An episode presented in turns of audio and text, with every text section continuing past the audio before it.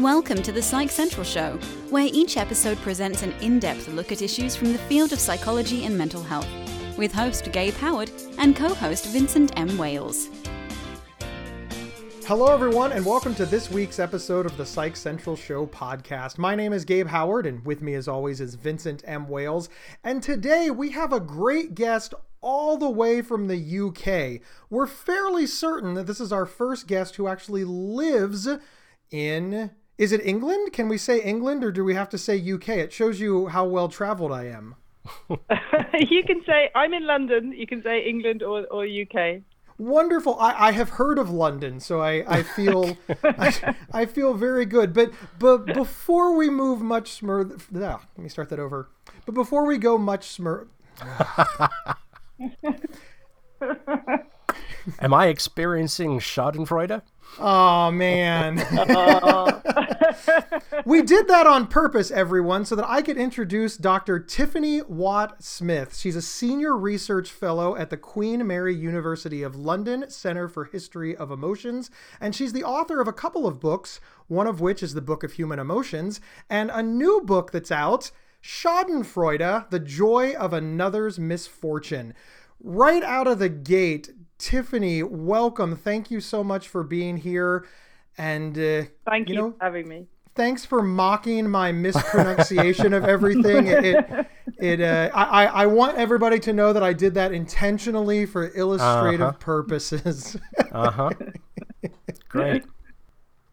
All right, I have to ask this right up front. What exactly is the Center for the History of Emotions? Well, we are a group of researchers in London. There's a few different research groups around the world who look at the history of emotions. But what we look at is how ideas about emotions have changed over time, how different words, some emotions come into fashion, like boredom in the 19th century, and others sort of drop away so that there are some emotions which used to exist that no longer do. But the main thing we're really interested in is trying to understand the origins of some of the emotions that we care most about today. So a lot of us look at the histories, for example, of happiness and the whole well-being agenda, and we look at the history of anxiety and shame and things like that.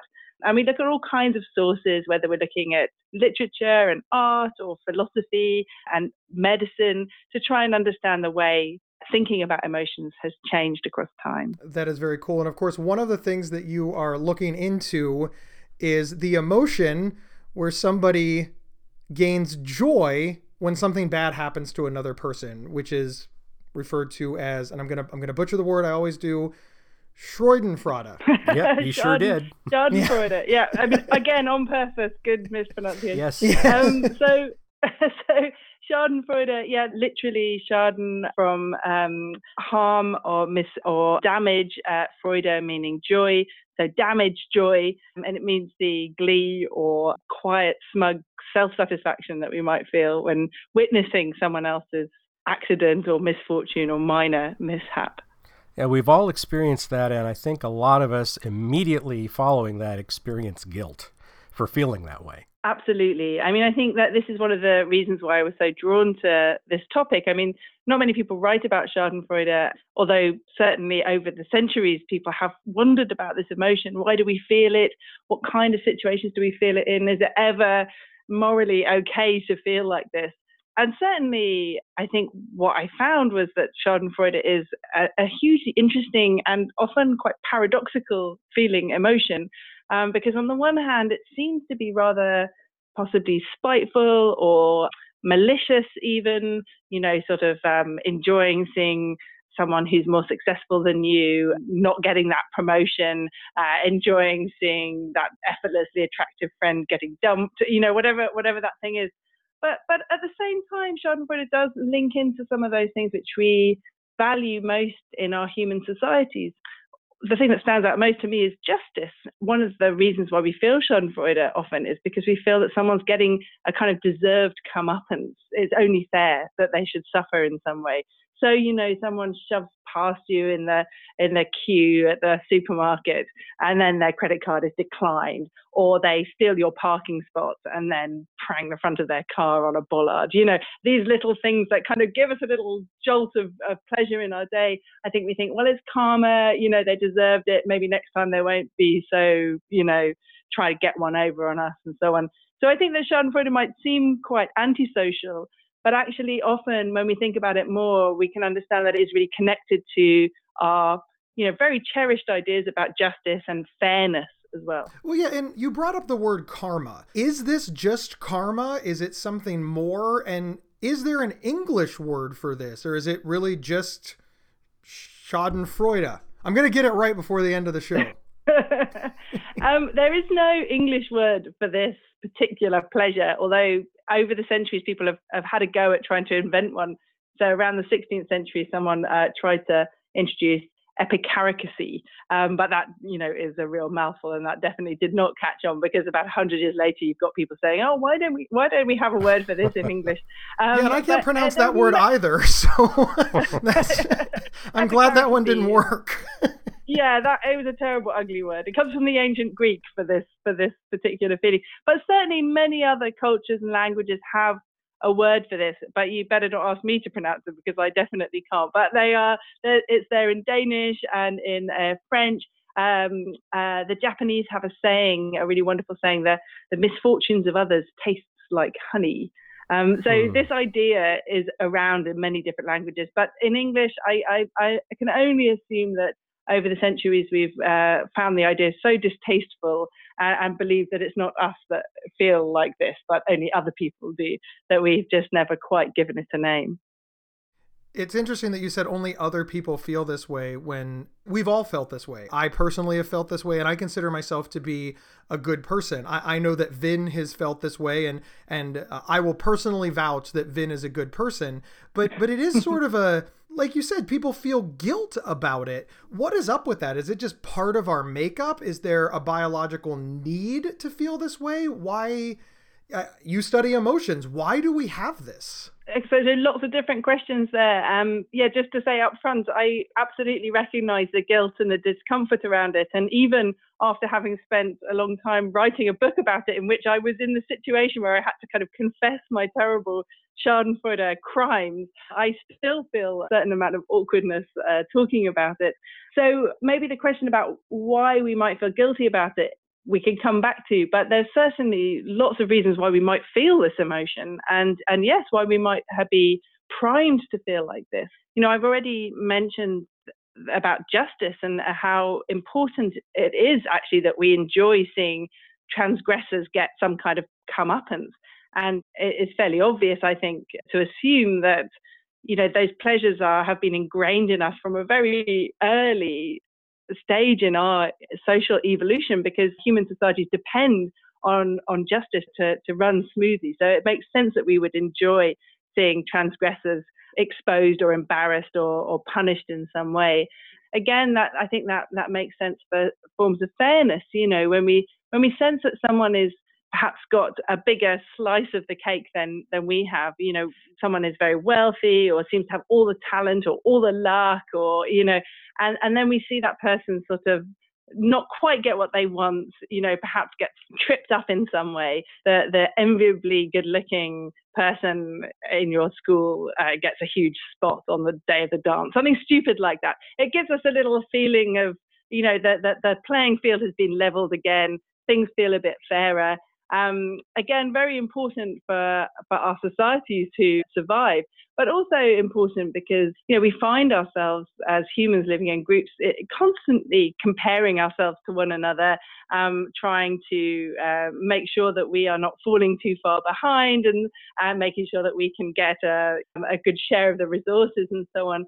And, and, so the, in these kind of small competitive ways, which are completely normal and natural, even if they don't always feel very pleasant, then Schadenfreude does play an important part because it's a sort of little moment of recognition that, ah, yes, this person that we were competing with, you know, slightly fallen behind, and that makes us feel a little boost that we might be just about getting ahead.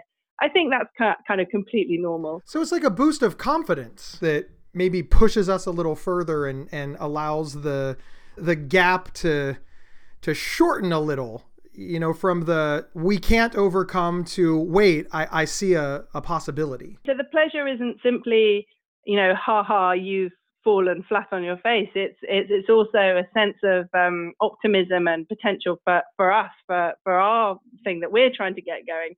One of the areas i think this is really fascinating with actually is is in relation to work in the workplace. You know, so, so much Schadenfreude in the workplace, particularly I think in relation in, in relation to those who are our superiors, you know, our bosses and so on. And there's nothing sort of more delightful really than seeing that person who wields power over you, you know, experience some minor embarrassment. Um, because it allows us to kind of feel that, you know, that, that that sort of possibly not very nice boss you know when they when they have they experience some sort of mishap it allows us to kind of see a little chink little glimpse of possibility where we might sort of steal back a tiny bit of power of our own.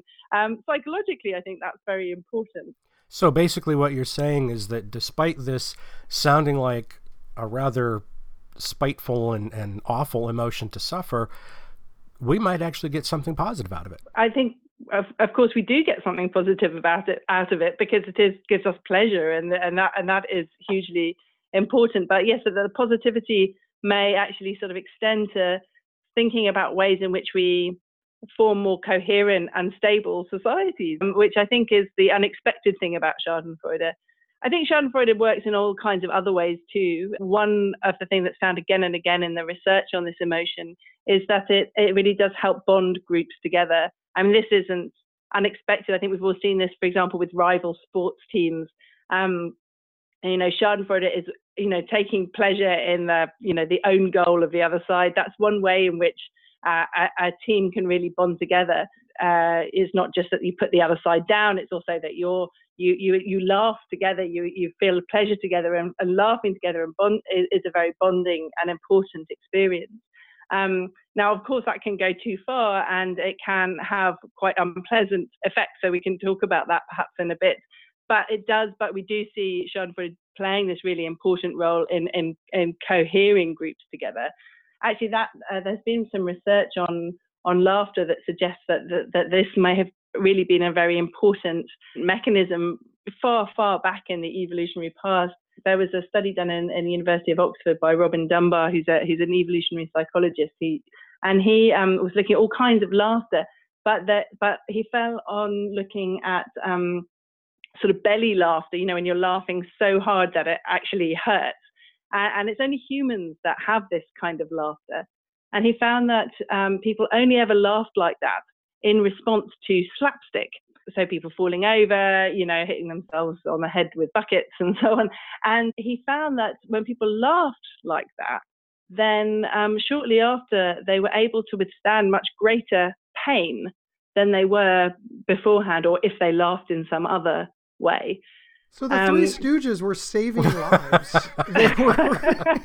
well, this is what he's suggesting. He's saying that perhaps this kind of these this kind of slapstick entertainment has has been part of our you know, our cultural heritage for, for you know for a really really long time. And when our distant ancestors were all laughing together around a fire at someone you know pretending to get hit on the toe with a hammer um, that that actually that laughter was important not just because it, it, it formed people into those groups that were crucial for survival but also because it allowed people to cope in, in very hostile and dangerous environments where there was a lot of pain. Um, i thought that was really intriguing We'll see you in about 30 seconds after these messages from our sponsor. This episode is sponsored by BetterHelp.com. Secure, convenient, and affordable online counseling. All counselors are licensed, accredited professionals. Anything you share is confidential. Schedule secure video or phone sessions, plus chat and text with your therapist whenever you feel it's needed. A month of online therapy often costs less than a single traditional face to face session. Go to betterhelp.com forward slash psych central and experience seven days of free therapy to see if online counseling is right for you. BetterHelp.com forward slash psych central. Welcome back, everyone. We're here with Dr. Tiffany Watt Smith discussing Schadenfreude. I think that comedians for a long time, and even myself, I'm, I'm not a comedian, but I, I do public speaking. And I, I know that if I make fun of myself, then the audience is more likely to laugh. And there's comedians that have made their whole careers about talking about how they're you know bad friends bad you know they're they're ugly or they're fat or they're worthless or they're pointless or you, you know this this self-deprecating humor is just very common in our society. Is, is that an example of uh, schadenfreude? Nope still got it wrong. I think yeah there you go take it right now um, i think that uh, that is really one of the most neglected forms of Schadenfreude in that people, when people write about Schadenfreude, they really don't often talk about this particular phenomenon. And I think this is an example of how we use Schadenfreude all the time. I mean, if you start a new job, uh, you know, you'll go into that office or that new group of people, and you and you will tell a, um, a self-deprecating story of some, you know, some terrible disaster that happened to you on the way to work you know, you you do it not just to entertain people, but so that you are seen as as less of a threat. You know, that the kind of person who's coming into a new group or is the outsider always seems like a threatening person. So, so those kind of stories allow people to laugh at you uh, and laugh with you, laugh at your expense, I suppose. Um, and that, uh, you know, is a way of, of being accepted into the group uh, as much as it is a, a way of giving everyone else pleasure. And as you say, you know, it's an absolute staple of stand up comedy. And stand up comics know that people enjoy hearing about the suffering of other people, and uh, and and stand up gives uh, them a license to enjoy it. I think. And Schadenfreude is also an example of the millionaire with the tax problem, or the the very tall person who bangs his head on the in the doorway, and, and, and things like that. These these are all little examples of where they have something very desirable, but that desirable thing also has a negative. Uh, so maybe it's like every silver lining has a cloud, or am I oversimplifying or undersimplifying? I, look, one of the things that I, I found when I was trying to tackle writing this book was that, you know, this is a very complex emotion. You know, there are some emotions which feel like quite simple to think about because it's a trigger and a response, and it's kind of one thing, you know, scary bear, you know, your heart rate races and you and you run away. And Schadenfreude isn't quite like that kind of emotion. It's, it's what psychologists call a cognitive emotion. Um, so a cognitive emotion means that it's involved with appraising and judging a situation and, and doing all kinds of sort of very fast mental calculations to work out whether someone really deserves it, whether it's really funny, or whether in fact this person needs our help, whether they've really injured themselves or whether they've just sort of suffered some minor embarrassment. You know, so all of these complicated things are going on when we experience Schadenfreude, and we experience it in relation to a kind of vast range of different sorts of phenomena or eh, in a, in a vast range of different kind of situations. So, so sometimes it can be as simple as someone slipping on a banana skin or the Three Stooges, or, or and sometimes it's to do with, you know, that seeing someone who we think has behaved really unfairly being called out or lambasted in the in the media. And, and, yeah, and sometimes it is these situations where we feel, you know, we almost tell ourselves that, you know, this highly desirable trait, you know, being very tall, being very glamorous, I don't know, being being very clever or being able to speak 12 languages, you know, has in fact got its down has in fact got its downsides. And this is part of the little trick we we, we play on ourselves. and I'm sure we all do it, you know, a, a way of just making life's inevitable unfairnesses that little bit more palatable. It's not just us that experience difficulty, failure, embarrassment. You know, everyone does. And I think that's what we, we, we want to remind ourselves of that continually. I don't think it should be any surprise to anyone that, that Schadenfreude Freude is is a complex emotion because most emotions are. You think about all the different forms of love that we have. I mean, the Greeks had several different names for the different types. So it stands to reason that that this would be in the same category, right? My last book, the Book of Human Emotions, um, and and I did a TED talk about this as well. Is is uh, makes exactly this argument that it doesn't really make sense to distinguish between very simple emotions and and complex or cognitive emotions. Um, because actually all emotions have this very powerful cognitive element. Um, and uh, in fact, you know, even something as simple or apparently simple as, as fear uh, has a, hugely rich history and changes so much across different cultures that actually fear emerges as a very complicated emotion that, that seems to have very different kind of physical and, and ex- experiential responses when we feel it. So, yeah, thanks for pulling me up on that because actually, you know, I want to make the point that Schadenfreude is perhaps more of a, a an appraisal or, or judgment based emotion than some others. But as you say, you know, all emotions have this have this richness and complexity. Now, Vince and I are based here in America, and I know you live in London, so this this might be somewhat of a difficult question to answer, uh, just because of, you know the different different cultures. But we both have the internet, and when somebody falls down or gets hurt or something bad happens, that video or message will will go viral pretty easily. Whereas when somebody does something well or something good, uh, it, it, doesn't get seen as much. And you know, in, in America, we have a, a, lot of unrest as far as you know political parties and race and and even you know gender and sexuality. Are we living in the age? Of Schadenfreude? Are we just excited when bad things happen to people that we have dubbed our enemies? And I know that's that's a that's a big big question, but it it seems like we're almost searching out for bad things to happen to people, and uh, you know, with with Facebook and the internet, it's it's easier and easier to find. Yeah, I mean, this phrase "an age of Schadenfreude" um, was again was one of the reasons why I was became interested in this topic because you know uh, when you're a historian of emotions you know this kind of phrase you know we're living in an age of blah blah blah emotion is, is really tantalizing you know what is it about this emotion that makes people feel like it really defines the spirit of their times and you certainly get over the centuries people saying, well, you know, oh, uh, in the 18th century, we're living in an age of sympathy. Uh, in the 19th century, we're living in an age of boredom. In the early 20th century, we're living in an age of anxiety. Anyway, now we are living in an age of Schadenfreude. I think I do uh, absolutely recognize what you're describing, which is that sort of apparently insatiable uh, hunger for the spectacle of failure, you know, whether that is, or particularly, I think, if that is a politician, uh, uh, but certainly anyone in our sort of disliked, you know, enemy camp, as it were, and we see that person mess up in some way, there's a kind of celebration, and that celebration seems to be more public than it ever has been. I think there's two important things to think about. I mean, one is is obviously that Schadenfreude has always been with us, but it is a lot more visible now than it used to be because of the internet, because of the ways in which we can um, demonstrate and register our pleasure in likes and shares and you know thumbs up and so on. Uh, you know that that would never have been that would just wouldn't have been possible in the same way you know even 30 years ago so in, in a sense that schadenfreude is much more visible than it used to be but there's also something about the way in which the internet works that I think possibly exacerbates our Schadenfreude. Uh, as I said, we experience a lot of Schadenfreude when we feel uh, or perceive that someone's uh, misfortune or mishap is deserved in some way.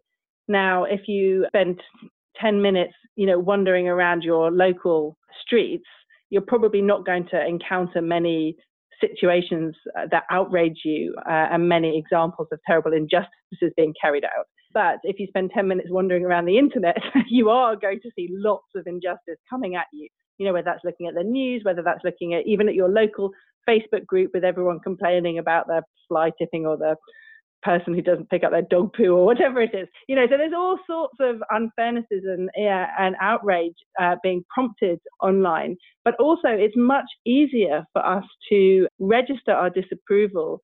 You know, to tell someone off and to enjoy the spectacle of someone being told off when we're online than it is in uh, our face-to-face interactions. Because of course, you know, if you see someone on the street doing something uh, wrong, you're unlikely to march up to that person and tell them off. And you're certainly not going to stand there and point and laugh at them if someone else tells them off because, you know, you might get punched or, you know, you might risk sort of some other kind of social embarrassment. But, you know, on the, uh, when we're online, it's, it's all, you know, we're completely protected from that. And there's very little risk uh, in, in, in calling someone out and enjoying it. So I think that, so the internet, I think, makes Schadenfreude much more visible but it also, I think, uh, creates an environment where we can really let our Schadenfreude rip. And um, that is something that I think is really important for us to be aware of. And, and that's why I think this emotion is very interesting for us to think about now. Um, because as you say, Schadenfreude is becomes hugely powerful when we are divided into enemy camps and, and when you know when when we're in rivalries and those rival groups are set against each other. You know, study after study shows that Schadenfreude is very powerful when we're in groups and very powerful when uh, we're rivals. And, and so it, it's a very um, you know, it's a powerful combination of things. You know, very um, strong um, uh, strong divisions, for example, politically, as, as, there are here in the UK at the moment, certainly. And then also this platform, uh, online platforms that make it very easy to share and enjoy our glee at the other side's misfortune. So that was a very long answer to that question. I mean, there is another reason why I think that the age of Schadenfreude might have caught our attention at the moment. Uh, and it might be that we're feeling, I think we are feeling more Schadenfreude than before, and I think it's definitely more visible. But, but we're also more anxious about Schadenfreude, I think. For the last hundred years, there's really no articles published with the word Schadenfreude in the title. But since about the year 2000, there have been hundreds published. So there's a sudden influx of interest amongst psychologists and philosophers and social scientists and so on about Schadenfreude. And this it, this real interest comes off the back of uh, you know the surge of interest from the 1990s onwards in empathy. So Schadenfreude in this context is presented as the opposite of empathy or the failure of empathy uh, or empathy's shadow. Uh, and so this is the sense why people got, got quite anxious and worried about Schadenfreude. Um, since empathy is so desirable, what does Schadenfreude tell us about ourselves? Um, now, I personally think this opposition between Schadenfreude and empathy is, is, is problematic and doesn't quite work. But nonetheless, this is one of the reasons why we've got so interested in Schadenfreude today. Well, I had a question that you already answered. Yeah, I was, I was That's definitely. how good you I was are. gonna, Thank you. yeah, I was gonna bring up compassion and, and empathy, and and you've already touched on that. So great, We really appreciate it. and we are probably about out of time too. Okay, oh, sorry, I just rattled on. No, please don't apologize. It's fantastic. Thank you so much. We we learned so much. I I saw a Broadway musical Avenue Q where they had a song that had Schadenfreude in it, and and it was you know funny. Obviously, they they explain it for the the purpose of humor, not for education. So we're very excited to have you on this to lend to it because it's a very popular musical here in the states. So I imagine a lot of people uh, have uh, some little bit of information about Schadenfreude, but not not as much as you just gave us. So we really appreciate it. How do we find you? What's your website book? I have I, I don't have I have a university website, so if you just Google my name, that will come up. Uh, I'm on Twitter. Um, yeah, that's how. That's how you What's your Twitter handle? Uh, it is um, at Dr. Tiff Watt Smith. Beautiful, beautiful. And of course, your book is it available on Amazon where fine books are sold? I'm sure it's available anywhere where fine books are sold. Yes. Excellent. And you have you have the two books. What are the name of the two books? Uh, so there's um, the Book of Human Emotions, and this one is called Schadenfreude, The Joy of Another's Misfortune. Wonderful. Thank you so much for being here. We really enjoyed having you. Yes, we did. Oh, thanks for, thanks for having me. It's, it's great to chat to you. You're very welcome. And thank you, everybody else, for tuning in. And remember, you can get one week of free, convenient, affordable, private online counseling anytime, anywhere by visiting betterhelp.com slash psychcentral. We will see everybody next week. Thank you for listening to the Psych Central Show.